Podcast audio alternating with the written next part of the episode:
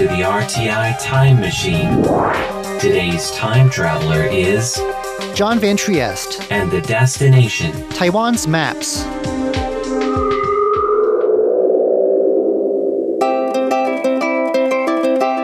If you've flown in or out of Taiwan's main international gateway, Taoyuan International Airport, over the last two months, you might have noticed a collection of maps on display in Terminal 2. Ranging over centuries, from the early modern period to our own time, these maps include a common element Taiwan. This is The Imagined Island Images of Taiwan, Taiwan Mambo, a curiously titled exhibit recently put on in the airport by the National Museum of Taiwan History.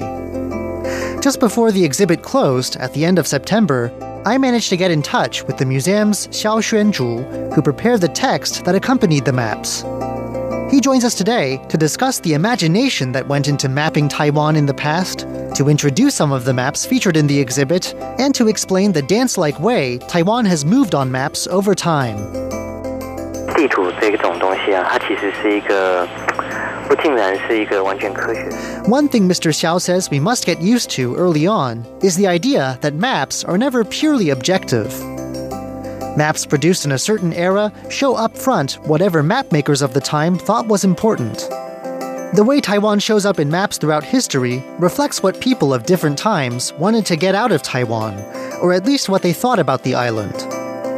Mr. Xiao contends that this principle is true even of our own maps today, which show what's important to us, where highways and interesting attractions are, for instance.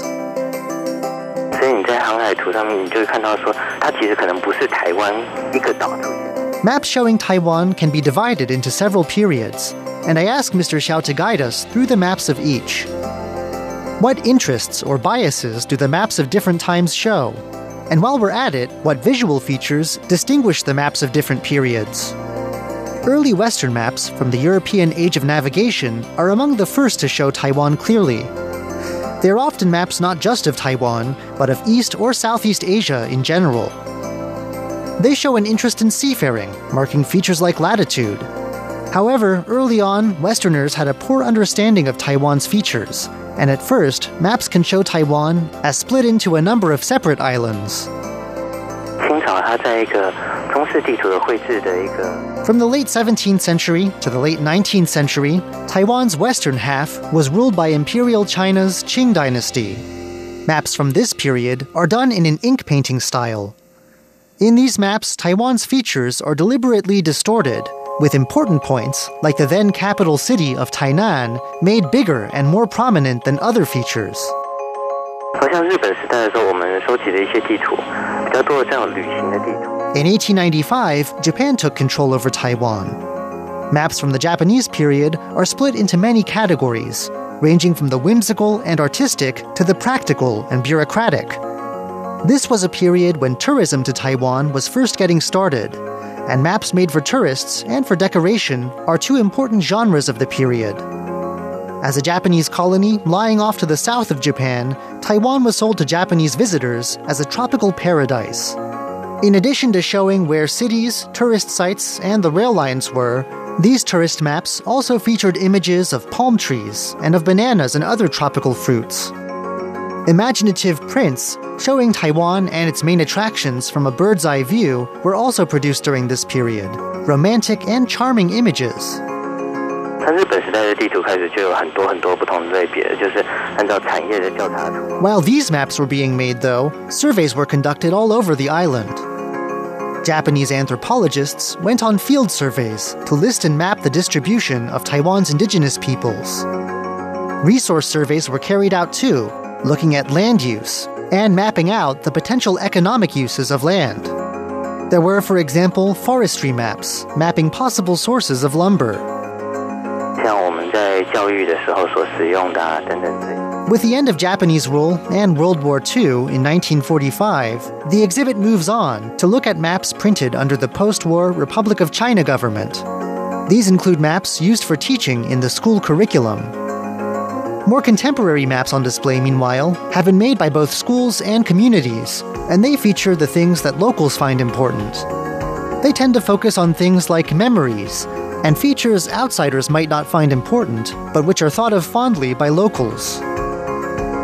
Around 20 specific maps were on display in this exhibit, and here Mr. Xiao introduces a few.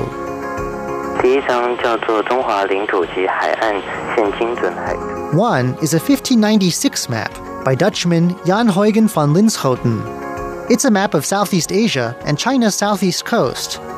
Among this map's interesting features is the fact that Taiwan appears broken up into three separate islands. Also of interest is the fact that on this map, east is up and north is to the left.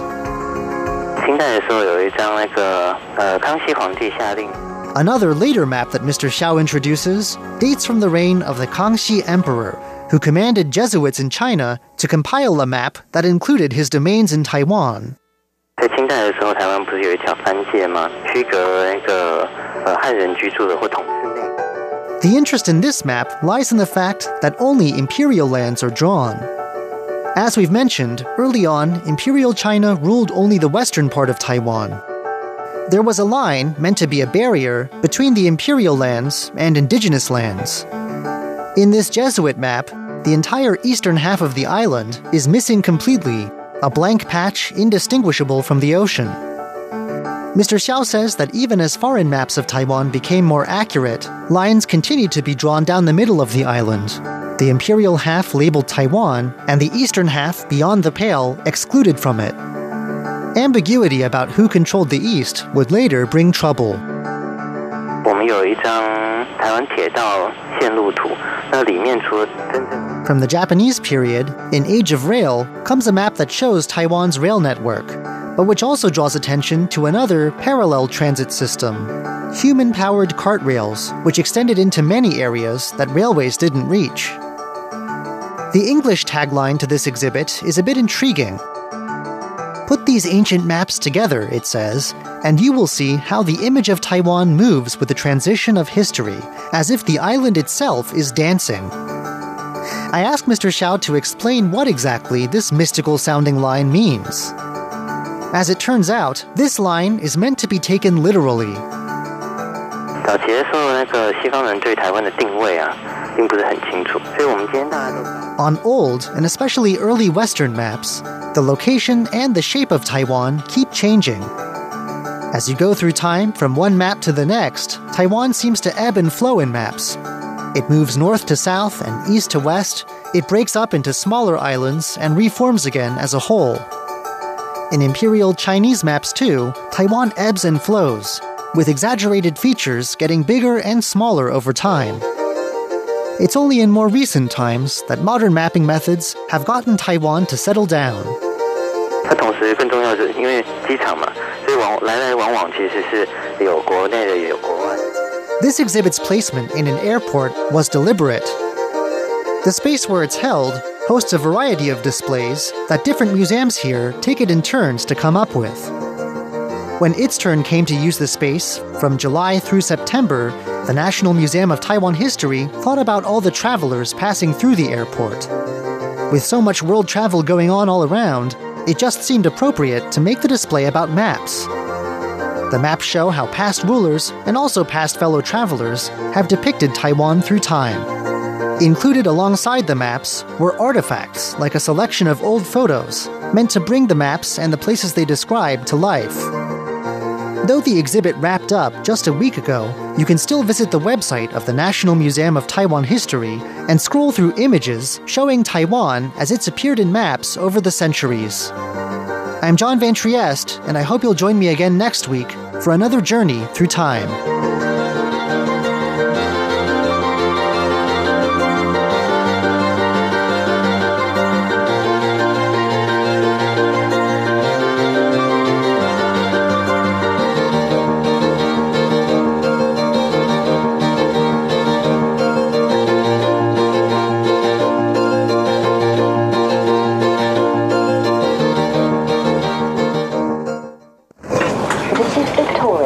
from the London Underground to the Taipei Metro. The people of our world are going places. Are you listening?